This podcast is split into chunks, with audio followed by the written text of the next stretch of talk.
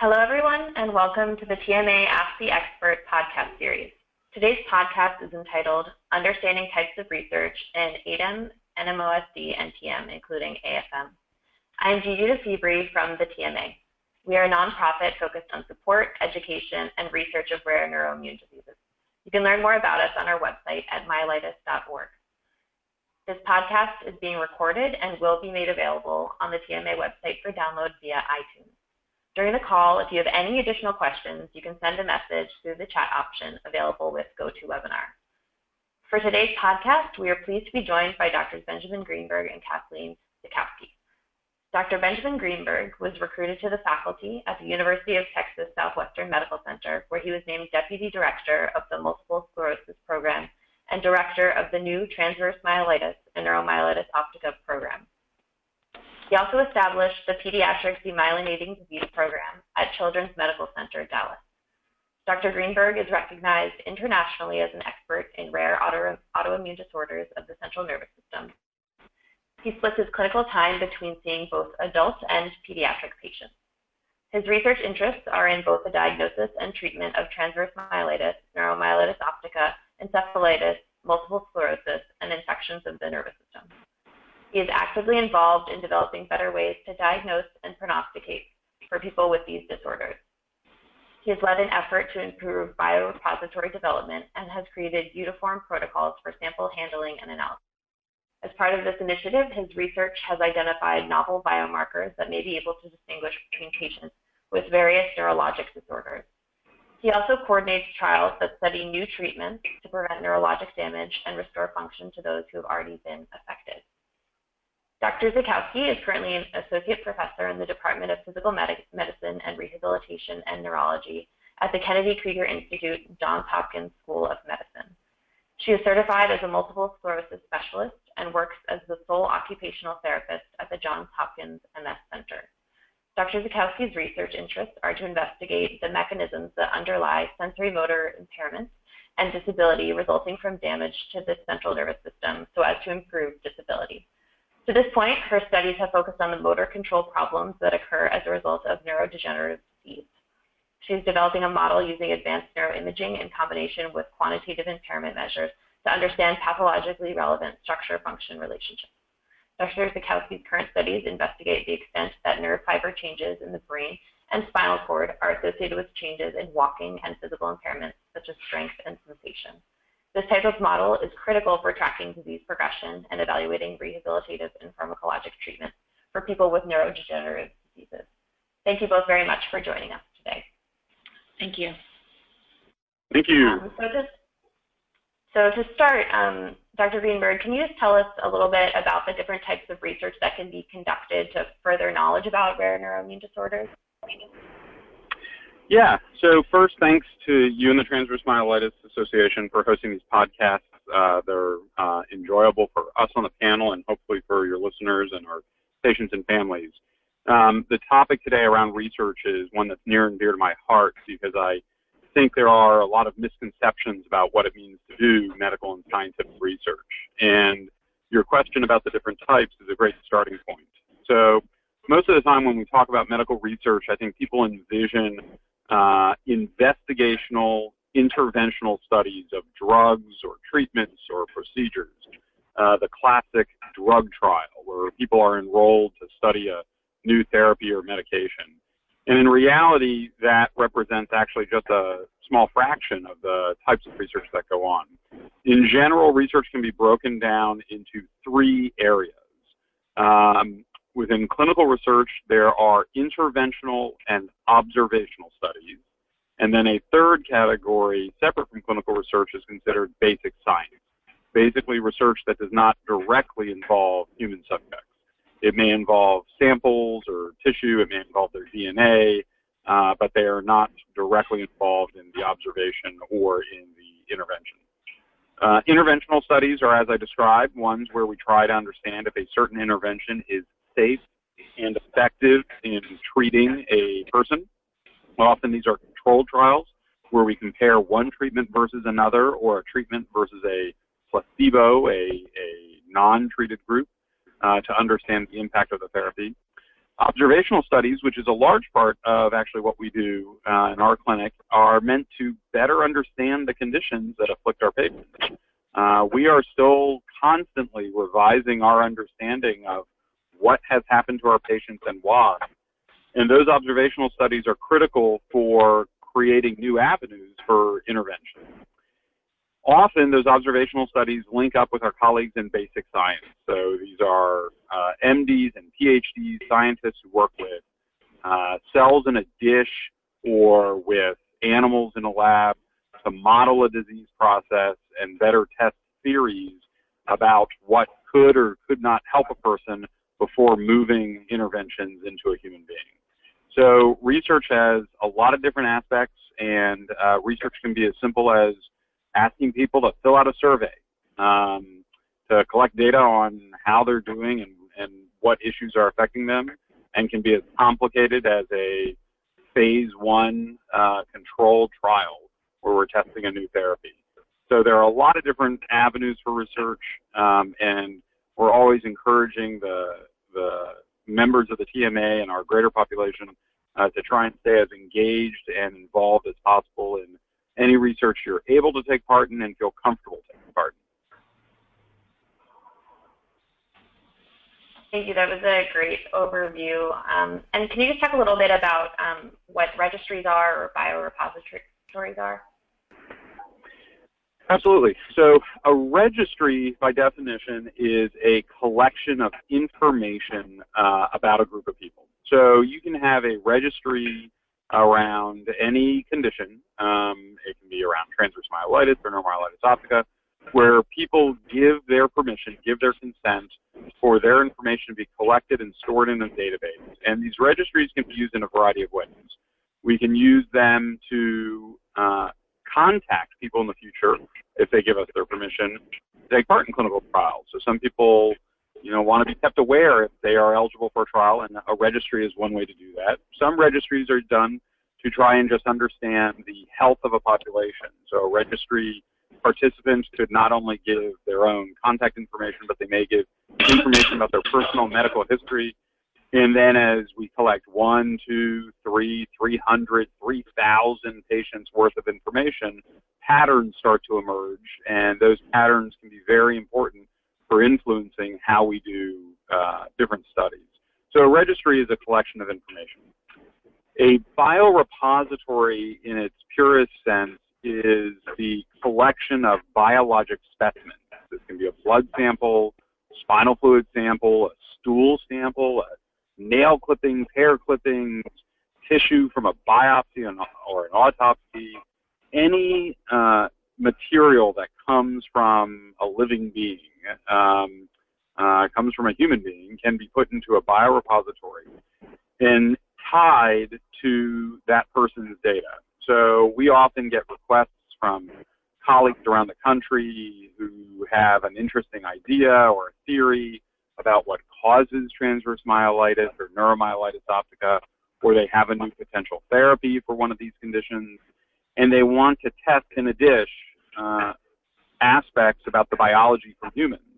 So they call us and they ask, you know, do you have blood samples from patients with ADEM or neuromyelitis optica or TM? And uh, thankfully we can say yes, and we work with them on the science, and we can work with our colleagues here at UT Southwestern or anywhere in the world and share these precious specimens so that scientists can better understand the biology from a human with the condition versus just models in their lab. The animal research and basic science that uses cells is great.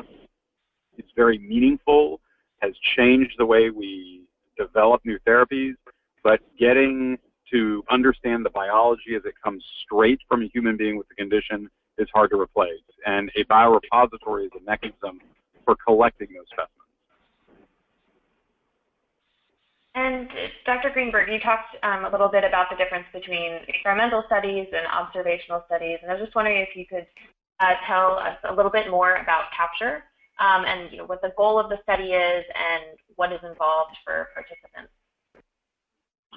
So currently we have a multi-center uh, study funded by PCORI, the Patient-Centered Organization for Research uh, for outcomes research. And uh, this is a federally funded organization that was launched uh, several years ago to fund a different type of research, to fund research that really put the patient at the center of both the design, execution, and collection of information or, or knowledge about a condition. We partnered with the Transverse Myelitis Association and centers around the country, including uh, the Children's Hospital of Philadelphia, Johns Hopkins, Kennedy Krieger, and our colleagues in Canada and Toronto, uh, to come up with a network um, to enroll pediatric patients who have been affected by transverse myelitis. This is the first large-scale study of pediatric transverse myelitis that's ever been funded. Uh, recently, we've expanded to include centers in Colorado and Cincinnati. And the whole point of the CAPTURE study, which is uh, a collaborative study, is to understand the outcomes of transverse myelitis in kiddos affected with this disease. And the reason we did this was because there are no standard of cares, uh, no guidelines on how centers should be treating children with transverse myelitis. Should we use steroids? Should we use IVIG? Should we use plasma exchange? There was also no standard uh, consensus on how to treat the different variants of transverse myelitis. The classical variant that affects the white matter versus the acute flaccid myelitis variant that affects the gray matter. And so the point of the capture study was for the first time ever to get a cohort of children enrolled through all these centers and virtually uh, where families can take part in the study online without traveling to one of the centers and share the data and put standardized assessments together into one of these registries, one of these databases, so that we can better understand what is actually happening to a child who's treated for TM and can patterns emerge. Uh, even at the stage we're at, which is not uh, at completion yet, we have several more years to go, we are already starting to see patterns emerge through our first looks at the data. And taking part in it has become an incredible resource, not just for us, but for companies who are interested in investing in future clinical trials for restoration of function. One of the biggest questions we ask is, what is the current knowledge about outcomes? And without studies like CAPTURE, we, we can't tell them what the outcomes are. And so we have used this study to improve our knowledge about what we're doing today and the impact it has, and to try and come up with better ways to treat folks in the future. Thank you, Dr. Greenberg. And Dr. Zackowski, can you just tell us a little bit about your research as well? Sure. Thank you for um, inviting me to speak. I'm always so glad to be um, part of things like this because um, I, I sort of I'm trying to always represent the rehabilitation culture that's that's there. So trying to um, use my um, training to better um, define how and why rehabilitation um, can work for individuals who have um, conditions um, like TM and NMO and ADEM. Um, and, and, although there's not as much research specifically on those populations, my research has over time kind of focused on trying to define outcomes that can be used to test interventions. So if we can define an outcome that is measurable and we and it's sensitive enough to detect change over a, a quick time period, then we can test pharmacologic interventions and also rehabilitative interventions. Um, I've also been um, really focused on trying to um, better link um, what we do in physical rehabilitation with how it affects the biology of the person. So, for example, we know that um, exercise is a really important intervention that for, for individuals with a you know degenerative condition or individuals who are healthy, we need to be exercising. And we understand a little bit about the physiology of you know how this is helpful to people, but um, in general, so we know that it improves cardiovascular um, health and can be important for um, improving mood and cognition for everyone. But but more specifically, how do these interventions affect someone who, who has a pathology? So are there specific um, uh, changes that occur biologically to someone um, when they exercise that can be helpful or harmful to their disease process? And so that that's the other sort of angle that I take with my research. One is to really look at the development of outcomes that are practical and useful to people and relate more to their real life than um, than just a, a, blood draw, for example, but also linking this information from the periphery, like our, our ability to move and our ability to be physically active, relate that back to what's what's biologically really relevant for that person. Um, I've also done, um, so for one example, I, have been um, working on a study um, here where we've um, enrolled individuals with transverse myelitis, and we were really interested in how one drug um, would be, could, it, could it improve walking. And my angle was to collect some of the clinical data and, and see if the medication does improve walking, but also can I look at why why does it work in some people better than others? And so what, what I use is a different technique called transcranial magnetic stimulation, where I can actually measure, this device allows me to measure the, um, the health and the integrity of the main motor pathway that carries information from your brain to your limbs. And so in addition to measuring their walking, I'm interested in can I measure how well the, that pathway, um, how intact it is, and whether or not this medication makes a difference to that pathway. And so in this way, again, I'm trying to sort of link, always go back to the basic mechanism that is causing people trouble with moving and seeing if there are medications or intervention, rehabilitative interventions that can improve that. Great. I'm and happy that, to talk about that, but. yes, thank you for that overview. Um, so yeah, one of our members actually um, sent a question saying that his wife has had extensive uh, physical therapy and massaging, but these don't really seem to be improving her mobility status. So um, you know, they've been advised to see a neurological uh, physical therapist as a possible pathway to improvement.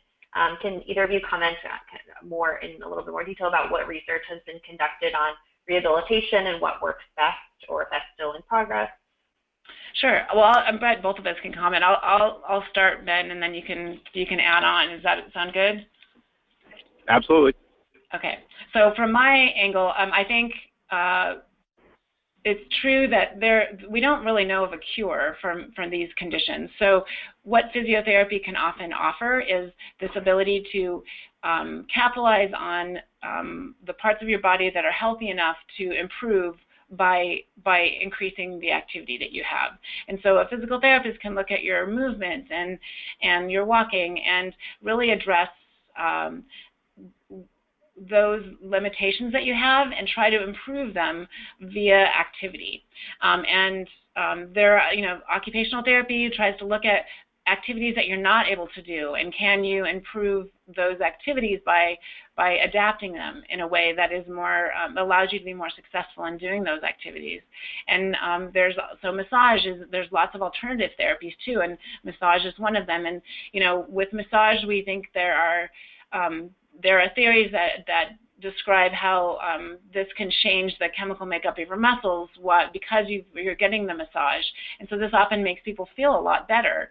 And part of the issue is we don't know enough about the mechanisms that are really um, causing the change to occur. And so this makes it difficult to personalize the type of therapy you get in, in physical rehabilitation to really affect only only your um, only that person's limitations. And so that's that's a big problem, and that's that's why I think research is really critical in this area because the way we know that um, pharmacologic medications work is because we've tested them. And we've tested them in large studies that have shown um, what are the side effects and what are the positives and what dose do we need. But in reality, in, in, in physical rehabilitation, we're at the very early stages of that. We know that there are some interventions that, that improve someone's mobility status, but it doesn't improve it, improve it in everyone. And this may be a problem of you're not getting the right dose. It could be a problem that you're not getting the right intensity of of, uh, of therapy. It could be that that um, you need to do a completely different kind of rehabilitative therapy that focuses more on sensory and not just motor. But we don't know many of those answers.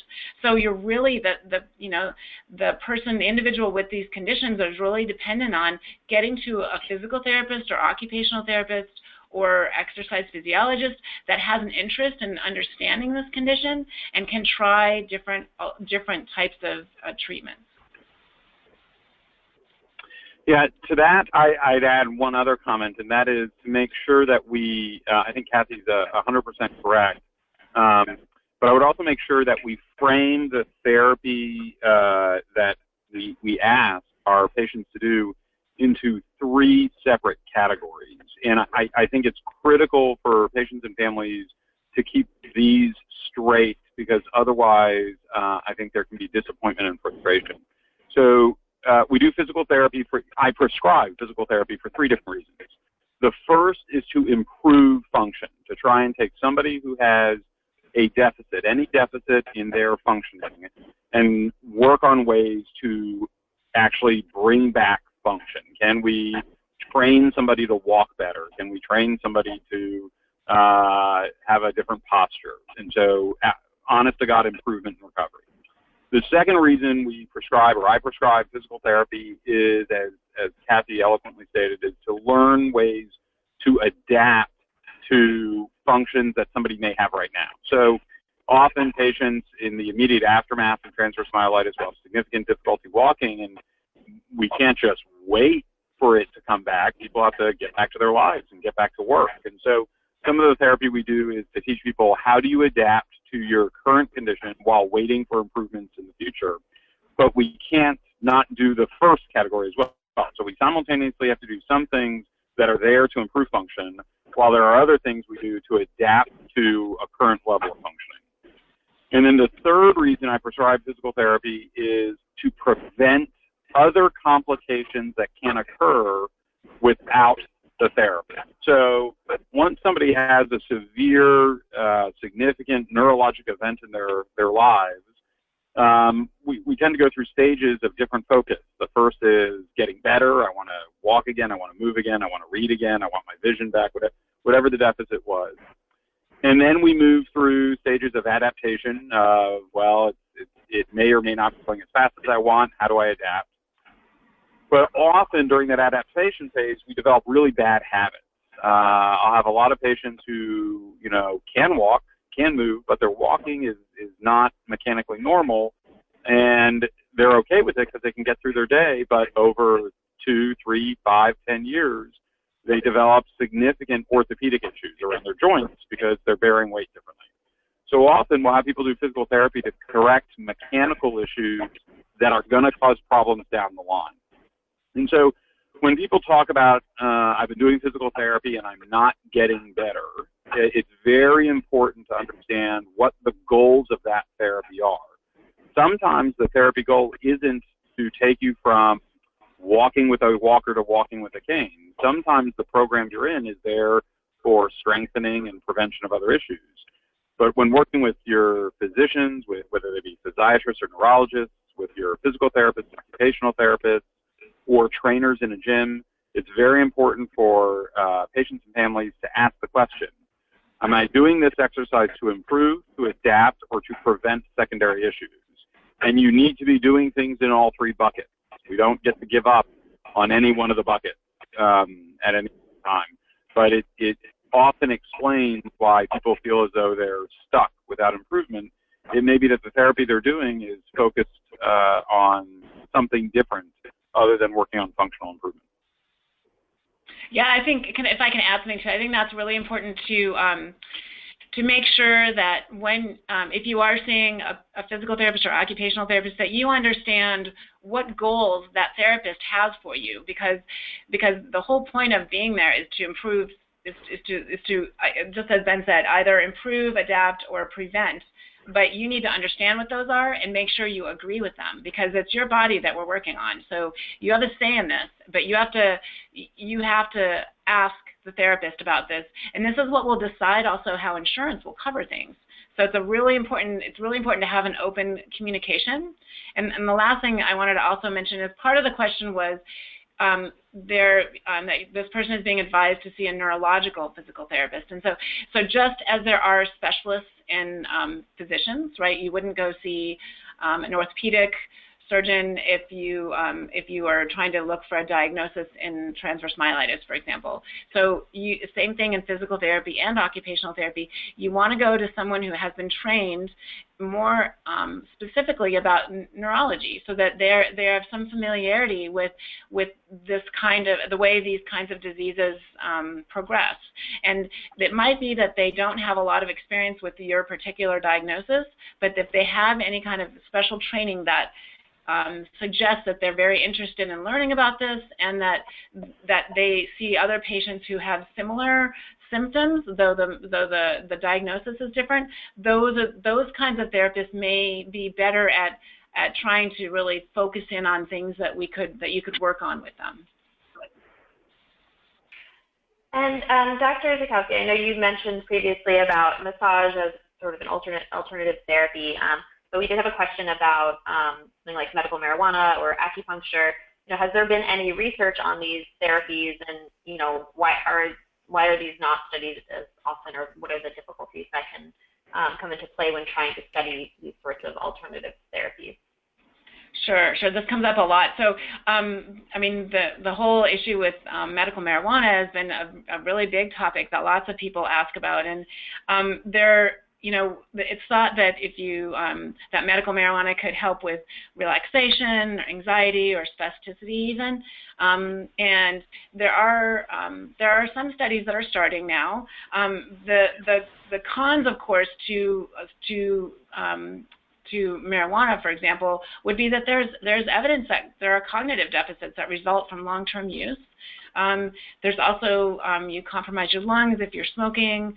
Um, and we're also, I think, unanswered questions that exist because these are um, therapies that have not been um, used regularly or um, studied really intensively is how we don't know how marijuana even affects um, our ability to um, learn new activities, how it affects our motor abilities.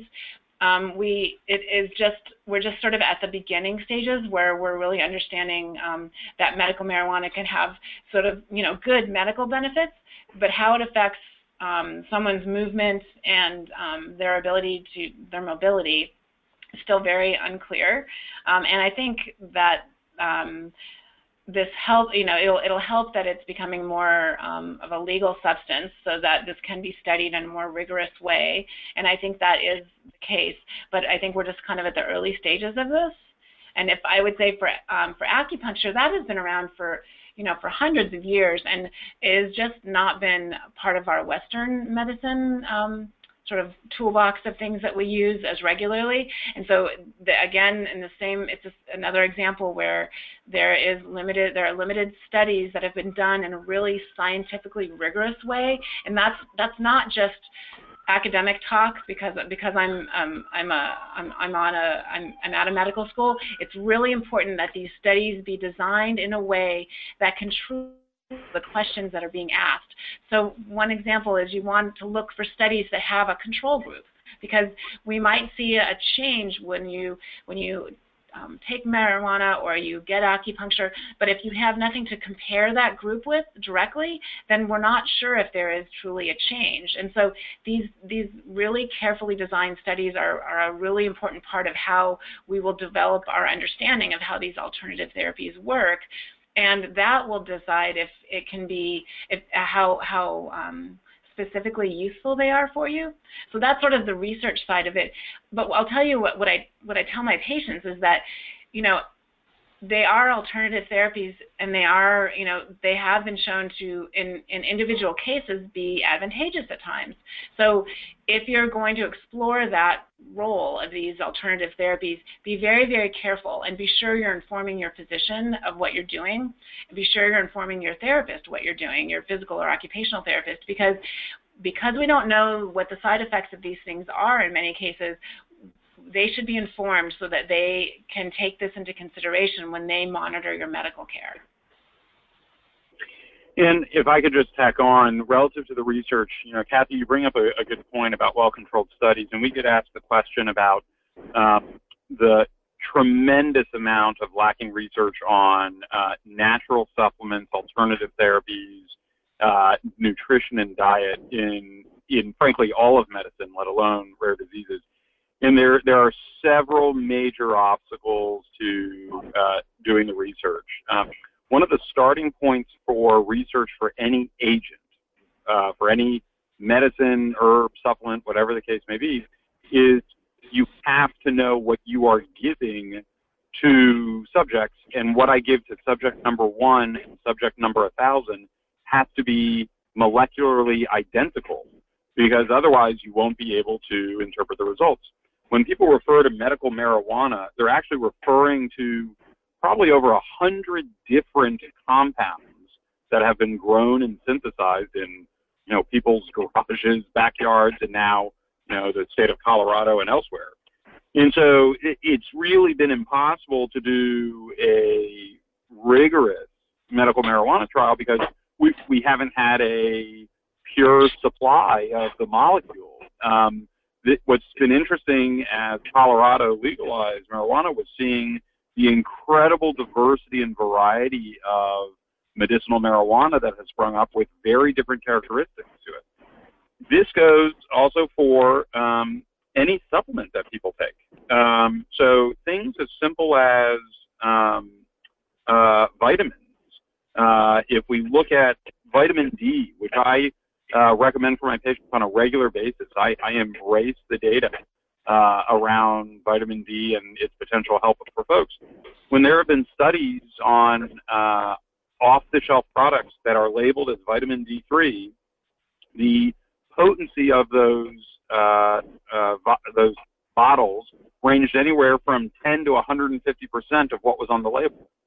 The, there are no strict manufacturing guidelines for natural supplements, and what I tell people is there is no way for me or for you to know exactly what you're taking when somebody says, "Hey, take this vitamin," because batch to batch everything changes, and so it's been really difficult to do scientifically rigorous studies. And I am in the clinic as a clinician, all in favor for my patients exploring and uh, pursuing things that improve their quality of life or things they believe in or things that would help them. And I keep an open mind and I want to know what they're taking to look for any safety issues. But uh, I also want to remind people that the reason we don't see the science behind it is a lot of these things do not have a consistency uh, for any of us to know what we're taking. And so science requires a certain level of rigor for us to be able to say what we know and what we don't know. And unfortunately, we haven't been able to do that in the areas of alternative medicine and diet. And um, Dr. Greenberg, so IV steroids, Plex, and IVIG are the acute therapies most often used in um, acute attacks of these disorders. Um, so have there been studies conducted on these treatments and their use in these disorders?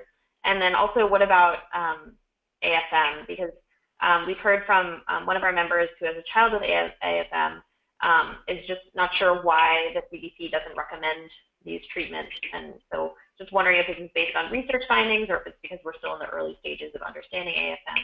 If you could just expand a little bit on that, would be great. So within um, most of these conditions, and I'll leave uh, acute flaccid myelitis, this variant of transverse myelitis, aside for a moment. Um, the studies that have been done on uh, corticosteroids, IVIG, and plasma exchange have been mostly retrospective, meaning we've taken the data of patients who have undergone the different treatments and compared how people do. Uh, there have been some um, very small prospective control trials uh, it's now over 20 years old, uh, a study of plasma exchange in people with uh, inflammation of the central nervous system, and this included people with all sorts of diagnoses, including uh, ultimately multiple sclerosis was was included. Um, and what it showed was plasma exchange was uh, safe and effective in people who have inflammation within uh, the brain or spinal cord.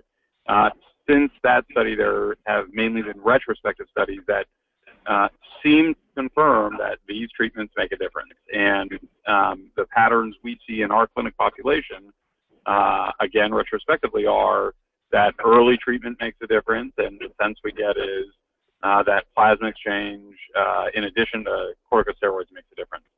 IVIG has been used for years and has been studied in an inflammatory condition that affects the peripheral nervous system. Uh, so not the brain or spinal cord. This this condition is called Guillain-Barré, and IVIG uh, and plasma exchange uh, both show clear benefits in uh, patients with those autoimmune conditions affecting the peripheral nerves. So we have small amounts of controlled uh, studies and then several decades of experience uh, to suggest and reinforce our belief that uh, these therapies make a difference. We actually tried for two years unsuccessfully here in Dallas to do a head-to-head comparison of IVIG versus plasma exchange in a controlled study, and these are very difficult studies to recruit for and do. And uh, we have colleagues in the United Kingdom right now who are pursuing a controlled study of IVIG, and we're looking forward to seeing their, their results in the future. But um, the data we have is, is limited, but, but consistently shows the benefits of these therapies. Recently, uh, there has been controversy around this uh, with the Centers for Disease Control making a blanket recommendation uh, to avoid plasma exchange and even steroids in people with the acute flaccid myelitis variant of uh, transverse myelitis. Um, speaking personally, so uh, this is this is just myself and my opinion, and, and not on anyone else's behalf. I think that recommendation was both premature and not supported uh, by any clinical data. It was driven by a theoretical concern that AFM is caused by an active viral infection in the spinal cord and that steroids and plasma exchange could make that viral infection worse. In our experience in other viral infections of the central nervous system, we have not seen plasma exchange or steroids worsen those infections. And what we have seen in our own experience here at our center and at others is children with acute flaccid myelitis show stabilization and some improvement with these therapies. So we are, I am, uh, somewhat at odds with that CDC recommendation. I, I was shocked when it came out, and we, we have decided that we are going to agree to disagree. It is in these disagreements that research has to rear its head. So I, I consider myself, uh, perhaps inappropriately, Kathy knows me, she can vouch, a relatively reasonable person I try to be thoughtful about these things and I try to be thoughtful about the care that we provide to our patients. I have respect for my colleagues at the CDC, respect for thoughtful people who made these recommendations. So when there are two thoughtful individuals who fundamentally disagree with the recommendation, that is why we do clinical research. That is why we cannot go five or 10 years without collecting the data to answer this very important question. Should people get this therapy or not?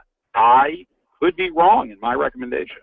It could be a mistake uh, to give plasma exchange to people with acute flaccid myelitis, but I want to prove whether the hunches are right or wrong or uh, how to pick patients more appropriately. So this is a great example of why we need clinical research and why we need everybody in a patient community to invest their time in research efforts. We, we have not recruited as many people as we want for the capture study and we understand families. Uh, we we understand better than most that families are dealing with so much when a loved one goes through this condition, um, and at the same time to add the burden of taking time to do a survey or fill out a questionnaire is a lot.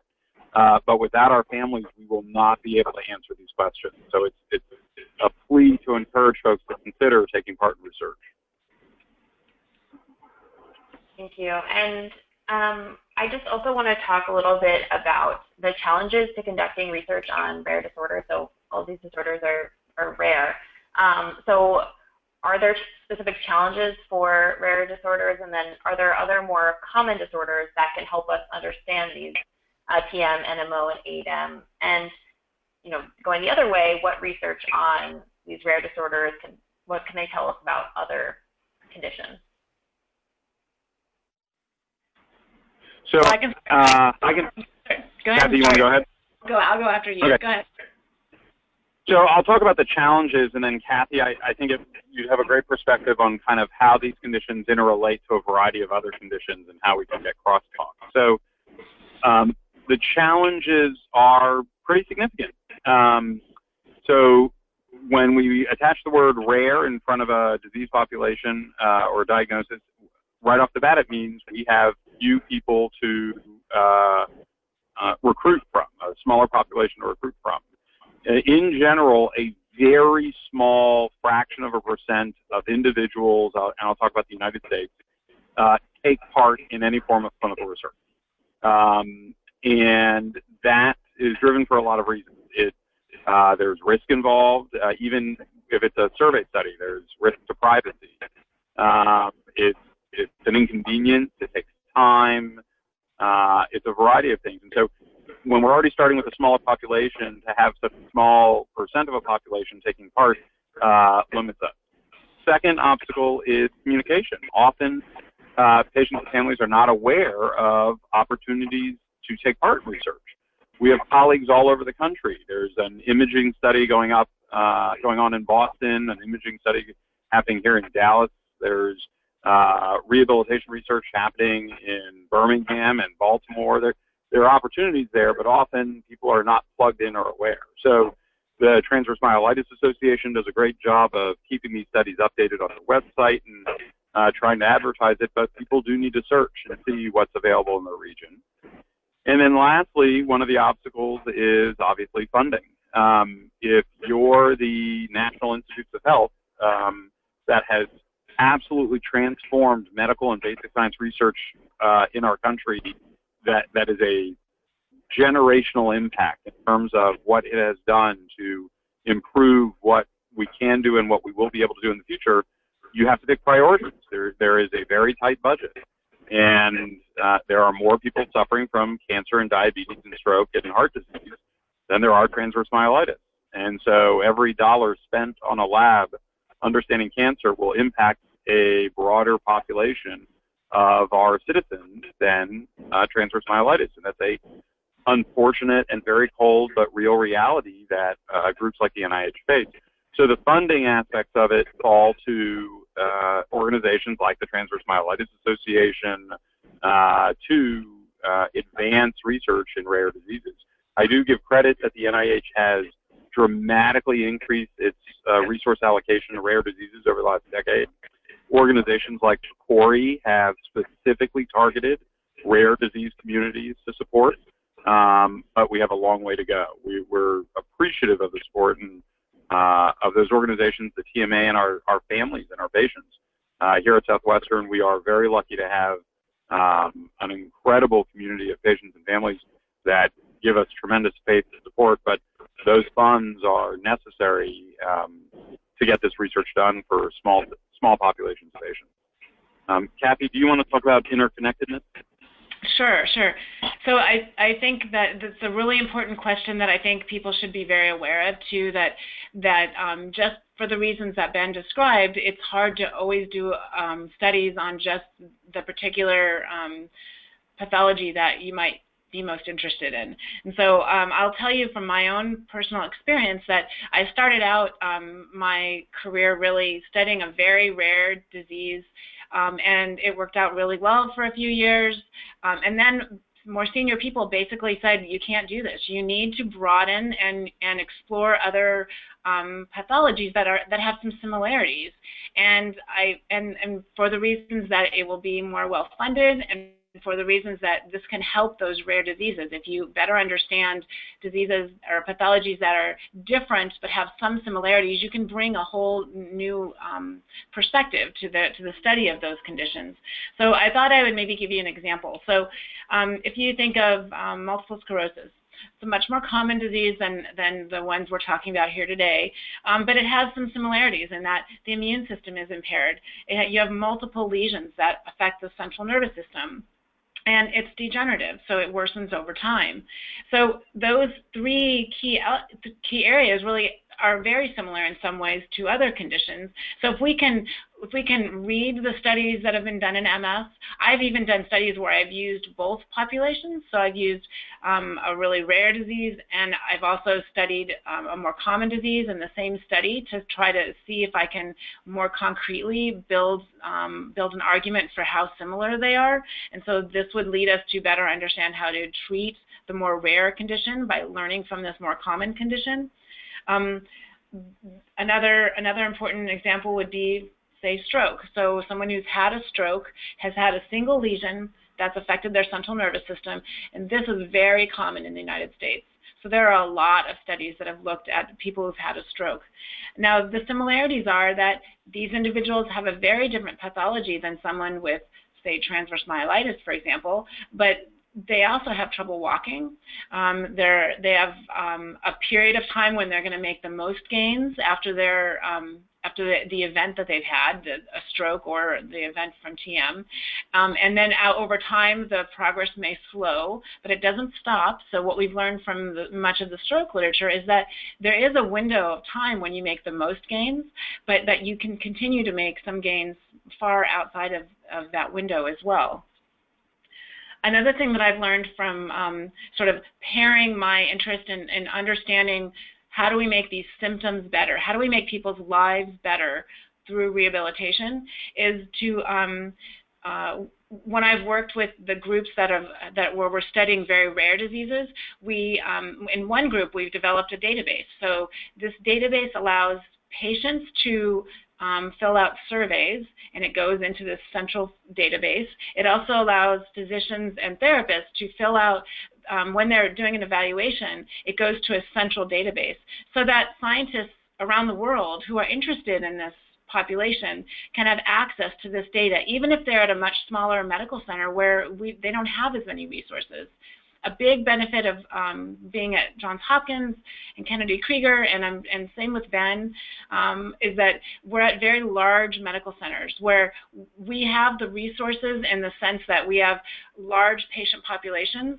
and um, lots of different types of laboratories that might be interested in, in the same pathology. But there are there are scientists all over the world that have very important um, contributions they can make to understanding these rare diseases if they're given access to data that they can use. And so what I've learned is these, these, this kind of central database has a really has really good potential for allowing research to grow at a faster rate um, than it is now. Thank you both. Um, and then I we just we one of the questions we get a lot is about um, stem cell test uh, stem cell trials or um, and so we had someone ask you know how long do you think it will be until there's stem cell testing for incomplete quads? It seems to be taking much longer to start these trials than was originally thought. Yeah, this this has been yeah, so this has been a, a topic of conversation for um, easily 15 years now, more. Um, as there was the, and it's important to put it in perspective as to why it's taking so long. Um, so we, we knew that stem cells um, existed for, you know, uh, decades, over 50 years. And you could take uh, stem cells in a lab and put in a dish, and they would turn into all sorts of different types of cells what changed over 20 years ago, just over 20 years ago, was increasing ability to control what cells uh, came out the other end. If, if I inject stem cells into your spinal cord, in general, you don't want a tooth to grow or a heart to grow. You want the spinal cord to be repaired. And so we realized that if you take a stem cell too early in its stage, it can grow into anything. And so just to give these stem cells could lead to uh, unintended consequences. And in fact, in some of the early studies with animals and others, and even some of the human studies that have gone on with stem cells, we have seen unintended consequences, uh, whether it be cyst formations or induction of inflammation, a variety of things. So it took years for the work to be done so that when we inject cells into a human being, we actually know what we're injecting, which frankly is what differentiates the approach is being taken in reputable labs versus some of the boutique clinics that have popped up around the world charging tens of thousands of dollars to infuse, we don't know, into, into individuals.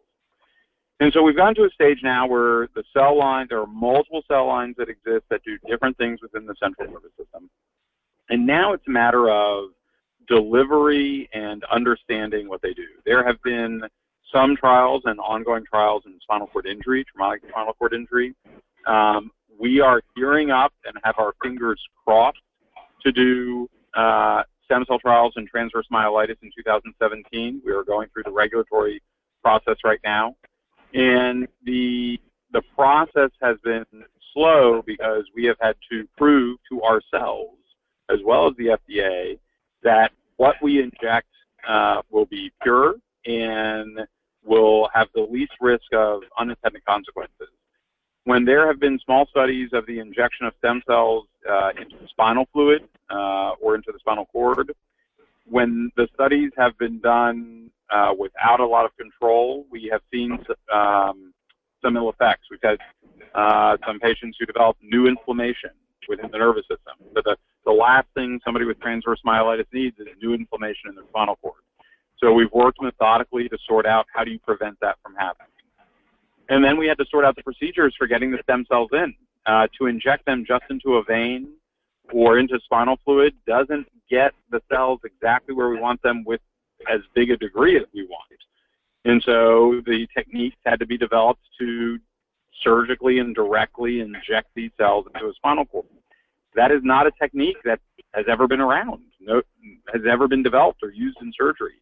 So there were years spent on studying how do we get a, a, a cell-based therapy into the brain or into the spinal cord of an individual who needs it in the place that they need it. So it, it has been slow. My fingers are crossed that you'll hear um, exciting announcements by the TMA in 2017 to launch an actual trial in transverse myelitis. Um, and we, we just we keep pushing ahead every year, crossing off the different things we have to do to do this correctly. It is it is a massive undertaking to do this the right way, and unfortunately, it's taken a lot of time.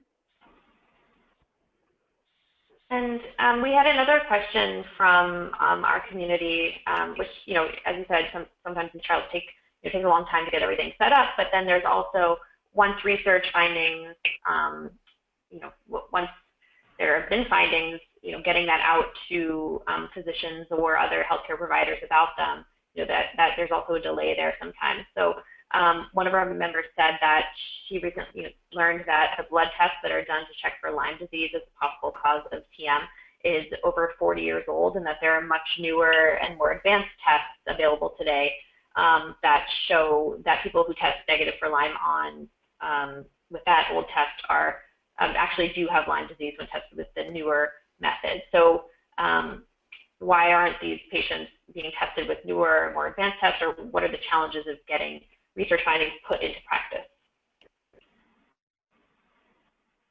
So I'll, I'll, give my answer and let Kathy chime in. So uh, I'll take the broader question first and then address the specific about Lyme. So dissemination of new knowledge. So uh, how does that happen within science? It's actually a huge challenge. Um, uh, everybody in in the country is busy. Uh, our lawyers are busy, our engineers are busy, our teachers are busy. Uh, people are working hard in their professions, raising families, doing a thousand different things, and the same is true for physicians. And the amount of new knowledge generated on conditions is thankfully growing dramatically, but keeping up with that uh, is massive. I, I uh, go back and look at things that I was taught in medical school that have been proven wrong uh, since I graduated. And so disseminating new knowledge is um, challenging. We do it in a variety of ways through continuing medical education, and the most most rigorous way, and the way that has worked the best, is through what's called peer-reviewed publications.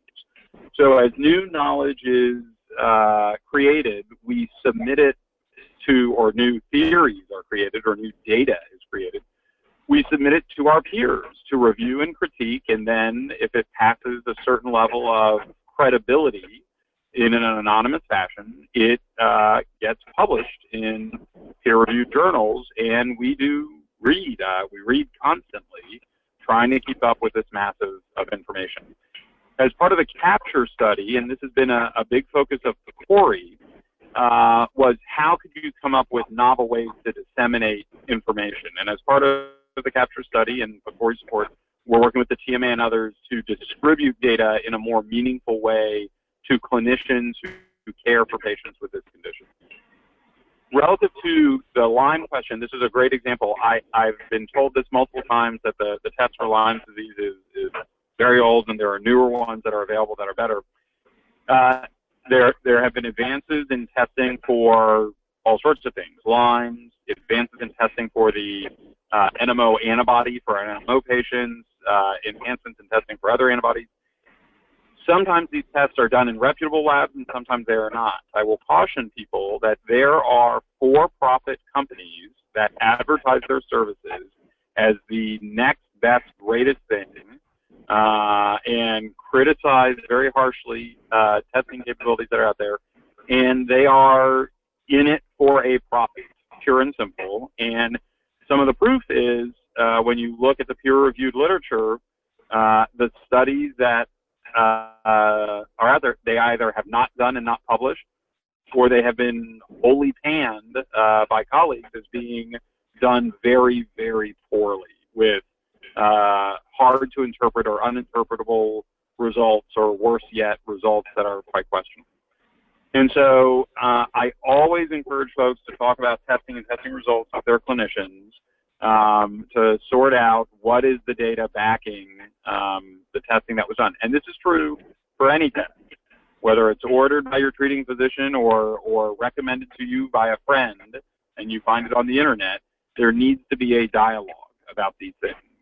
Um, there, there is a very contentious world out there when it comes to things like Lyme and a variety of other conditions that make it very difficult to know um, what's accurate and what's not, and we have to trust uh, people who spend their careers studying this um, uh, to try and give us some guidance. Um, I would I wouldn't mind commenting a little bit too. So I think part of what I hear my patients often say is that it's really hard um, to read some of the literature that's out there, right? So it's not really um, it's it's written in a way that um, that scientists um, can capture the information, but it's not always written in a way that is accessible to everyone else. And so I think um, it's because I think part of the onus in our particular culture is to be informed as a, as a consumer, right? So, so um, we're expecting our physicians and our therapists to be um, up to date on everything. But the reality is that they're human, and so it's. Our, I think the responsibility is really up to us individually to read as much of the literature as we can. Um, I think the TMA does a nice job of um, kind of summarizing complicated data that comes out. At least I've seen that in the past, and I know in the um, at the um, symposium that that we do here for um, once a year, there um, Dr. Levy will actually summarize the studies that have happened this year that are relevant, and I think those kinds of forums are really a good way to stay informed so that you can ask questions um, to your physicians, to your therapist so that you as the consumer are aware of why you're doing certain tests, um, why you might be doing an older version of a test when it seems like you should be doing a more um, more up-to-date version. Um, um, and I think that's that's a really important um, thing to keep in mind. But also to keep in mind that the way the so you may um, another thing patients have told me that is that they're part of a study and they never hear back about what happened with that study. And so as Ben explained, it, it does get um, put out to um, peer review and published, but often it's not published in a way that might even um, be uh, useful to the patient exactly, right? So the, the paper that we that we write might be really um, theoretical or might really get to what the mechanism is for the problem, which is really important, but not practically useful at your end at the at the consumer end. And so there are different types of journals. Some journals that will summarize information that is makes it more accessible in a clinical way, and some journals that are really designed to be really much more on the basic science kind of mechanistic version. So both of those um, so a study that someone participates in may result in a paper that can go in either or both of those piles. But but it, it, you should be able to go back to the person that you were in the study for and ask them what happened with that study. I've had patients who've come back and asked me, and then I will send them papers that I've written from that. And and um, the reality is I should probably do that for every study I do. But as Ben said, it gets very busy and fast-paced. And so in my efforts to try to keep moving forward, I might miss some of those steps. And so again, asking the person the question or asking for clarification or what happened with that study is, a, is really the best way to get the information. You really have to be um, very um, good about going to the source and trying to stay as informed as possible. Great. So um, we're at the end of our hour for the podcast. This has been very informative and helpful to me and to our community as well. So thank you both very much. We're grateful for your time um, and your commitment to the community. So thank you very much. Thanks for having us. This was this was interesting. Thank you. Um, and just and for all of our listeners, um, the podcast will be recorded and made available on our website. Um, we also were asked about participating in research, which was talked about in this podcast. Um, we do have clinical trials and studies listed on our website. We send emails about uh, new studies, and we also, as um, Dr. Zackowski said, we do publish um, summaries of peer-reviewed literature, so you can look out for that. Um, and we also are currently, um, we have a, a, new campaign, the My Life, My Hope campaign, uh, where we'll be sharing stories of people uh, who um, have been affected by these disorders or who work um, with people with these disorders um, for 100 days. So keep a look out for that as well. Thank you very much.